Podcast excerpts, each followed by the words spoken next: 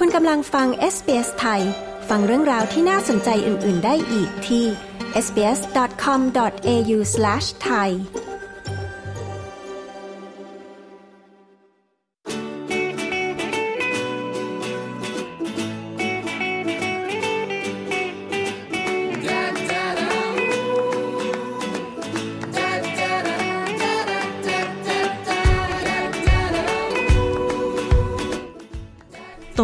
ชื่อสัตว์เลี้ยงนะคะ ที่นิยมตั้งในออสเตรเลียเดซี่ฮาร์ลีลูน่าและชาลี จากข้อมูลที่รวบรวมโดย The Lost Dogs Home ซึ่งรวบรวมจากสถานสงเคราะห์สัตว์ทั่วประเทศ เพื่อกระตุ้นให้รับเลี้ยงสัตว์แทนการซื้อสัตว์เลี้ยงค่ะ คุณแพ็กกี้ เจียคูเมลอส ผู้สื่อข่าวของ SBS มีรายละเอียดในเรื่องนี้ค่ะ ดิฉันชลดากรมยินดี SBS ไทยเรียบเรียงและนำเสนอค่ะ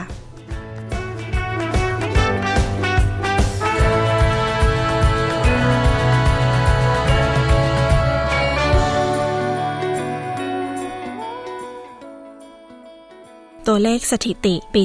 2021 จากสัตวแพทยสภา แห่งออสเตรเลีย ระบุว่ามีสัตว์เลี้ยงกว่า 30 ล้านตัวทั่วประเทศ และออสเตรเลียนับเป็นหนึ่งในประเทศที่มีสัตว์เลี้ยงมากที่สุดในโลกค่ะ โดยออสเตรเลียมีจำนวนสัตว์เลี้ยงอาศัยอยู่ในบ้าน มากกว่าจำนวนประชากรมนุษย์ การระบาดของโควิดทำให้จำนวนการเลี้ยงสัตว์เพิ่มขึ้น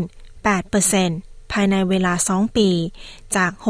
61%เมื่อปี 2019 เป็น 69%ในปี 2021 ค่ะ และสิ่งนี้นะคะก็ทำให้มีการคิดชื่อสัตว์เลี้ยงใหม่ๆ เพิ่มตามไปด้วยค่ะ The Lost Dogs Home เผยรายชื่อของสัตว์เลี้ยงยอดนิยมของปี 2022 คุณสุซาน่า ทาเลฟสกี้อาสาสมัครขององค์กร อธิบายถึงการรวบรวมชื่อนี้ The list of top pet names of the year are taken from the home's adoption records. So every time someone um, adopts a pet, um, we record their name, obviously. So ชื่อสัตว์เลี้ยงยอดนิยมแห่งปี 2022 มาจากการบันทึกการรับเลี้ยงสัตว์ในแต่ละบ้าน ทุกครั้งที่มีคนรับเลี้ยงสัตว์หนึ่งตัว เราจะบันทึกชื่อของสัตว์ตัวนั้นไว้ เมื่อเราดูบันทึกในตอนสิ้นปี เราได้เห็นว่าชุมชนเลือกตั้งชื่ออย่างไร และคุณทาเลฟสกี้ยังกล่าวอีกว่า การเลือกตั้งชื่อแมว และสุนัข แตกต่างไป there are a few that that are um,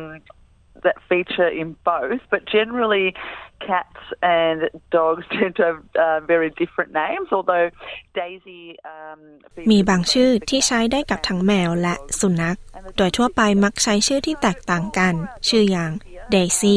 ใช้กับทั้งแมวและสุนัข ในปีนี้ Daisy และ Honey เป็นชื่อยอดนิยมสำหรับสุนัขเพศเมีย ส่วนเพศผู้คือ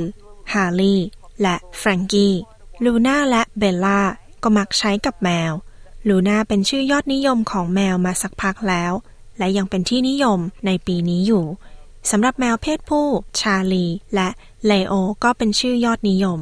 คุณทาเลฟสกี้กล่าวว่า ชื่อสัตว์เลี้ยงก็เป็นเทรนด์ที่มีขึ้น มีลงตามแฟชั่น เช่นกัน what we're seeing now is more of a trend towards sweeter sounding names and um, names that are associated with food um, seems to be something that is growing in popularity. There, there's also สิ่งที่เราเห็นตอนนี้คือเทรนด์การตั้งชื่อ ที่มักฟังดูไพเราะมากขึ้น ชื่อที่เกี่ยวกับอาหาร ก็ดูเหมือนเป็นสิ่งที่นิยม เรายังคงเห็นชื่อดั้งเดิมยังคงมีอยู่ เช่น ชาลี และ เลโอ แต่มักเป็นชื่อที่ตั้งโดยกลุ่มคนที่มีอายุ กลุ่มคนวัยรุ่น มักตั้งชื่อตามเทรนด์หรือสิ่งที่พวกเขามองว่าเป็นวัฒนธรรม ตามสมัยนิยม เรื่องของภูมิหลังทางวัฒนธรรม ก็มีบทบาทในการเลือกชื่อสัตว์เลี้ยง ทั้งในออสเตรเลีย และในต่างประเทศค่ะ ผู้ประกาศข่าวภาษากรีกของ SBS Eftimios Kallos กล่าวว่าชาวกรีกในออสเตรเลีย มักตั้งชื่อสัตว์เลี้ยงตามชื่อของเทพเจ้ากรีก และเขากล่าวว่า ชื่อนักบุญนั้นอาจไม่ได้รับความนิยมในระดับเดียวกัน เช่นของชาวกรีก Here in Australia, I have uh, come across many Greek Australians who give their dogs the names of ancient gods, in particular to the most famous god of all, which is Zeus. Number one god. Don't ask me why. ในออสเตรเลีย ผมพบกับชาวกรีกหลายคนที่นี่ ที่ตั้งชื่อสุนัขของเขา ตามชื่อของเทพเจ้ากรีกที่มีชื่อเสียง ชื่อที่มักนำมาใช้มากที่สุด คือซุสเทพเจ้าสูงสุด ผมไม่รู้เหมือนกัน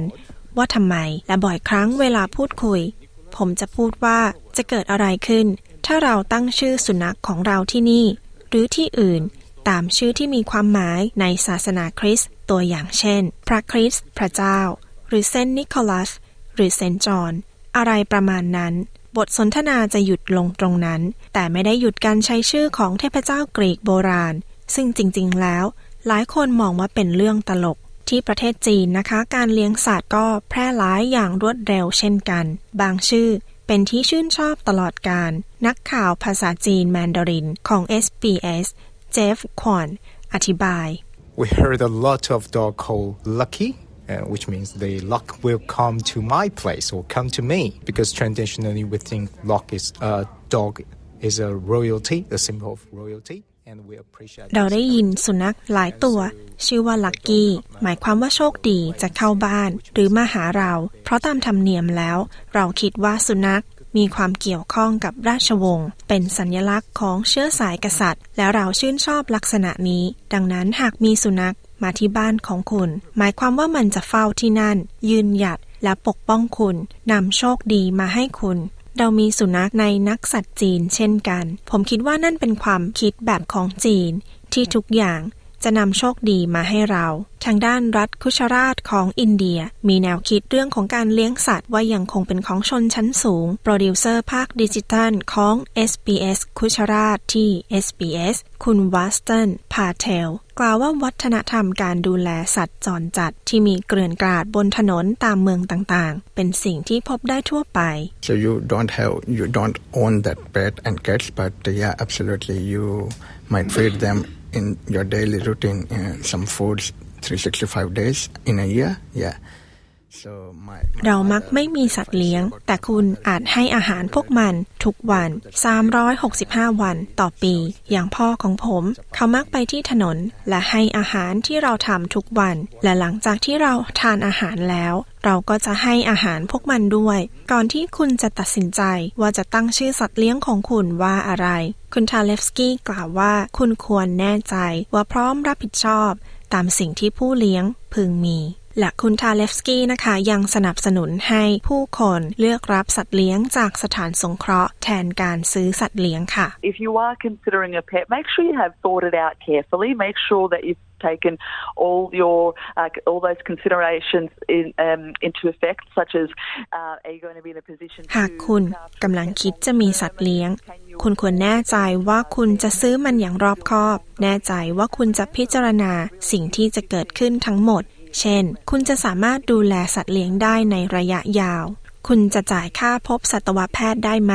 และคุณจะจ่ายค่าอาหารที่จะมีตลอดได้หรือไม่ อย่าลืมว่าสัตว์เลี้ยงเป็นภาระผูกพันไปอีก 15 ถึง 20 ปี ดังนั้นหากคุณพิจารณาทุกข้อแล้ว เรามีสัตว์หลายตัวที่กำลังต้องการบ้าน และคุณทาเลฟสกี้เสริมอีกว่า หลายคนตั้งชื่อสัตว์เลี้ยง ในสิ่งที่พวกเขารู้สึกสบายใจที่จะเรียกพวกมันในที่สาธารณะ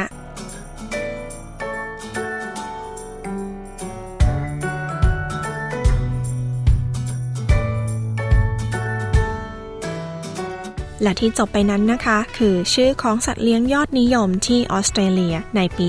2022 ค่ะ โดยคุณเพ็กกี้เจียคุมเมลอสดิฉันชลดากรมยินดี เรียบเรียงและนำเสนอค่ะ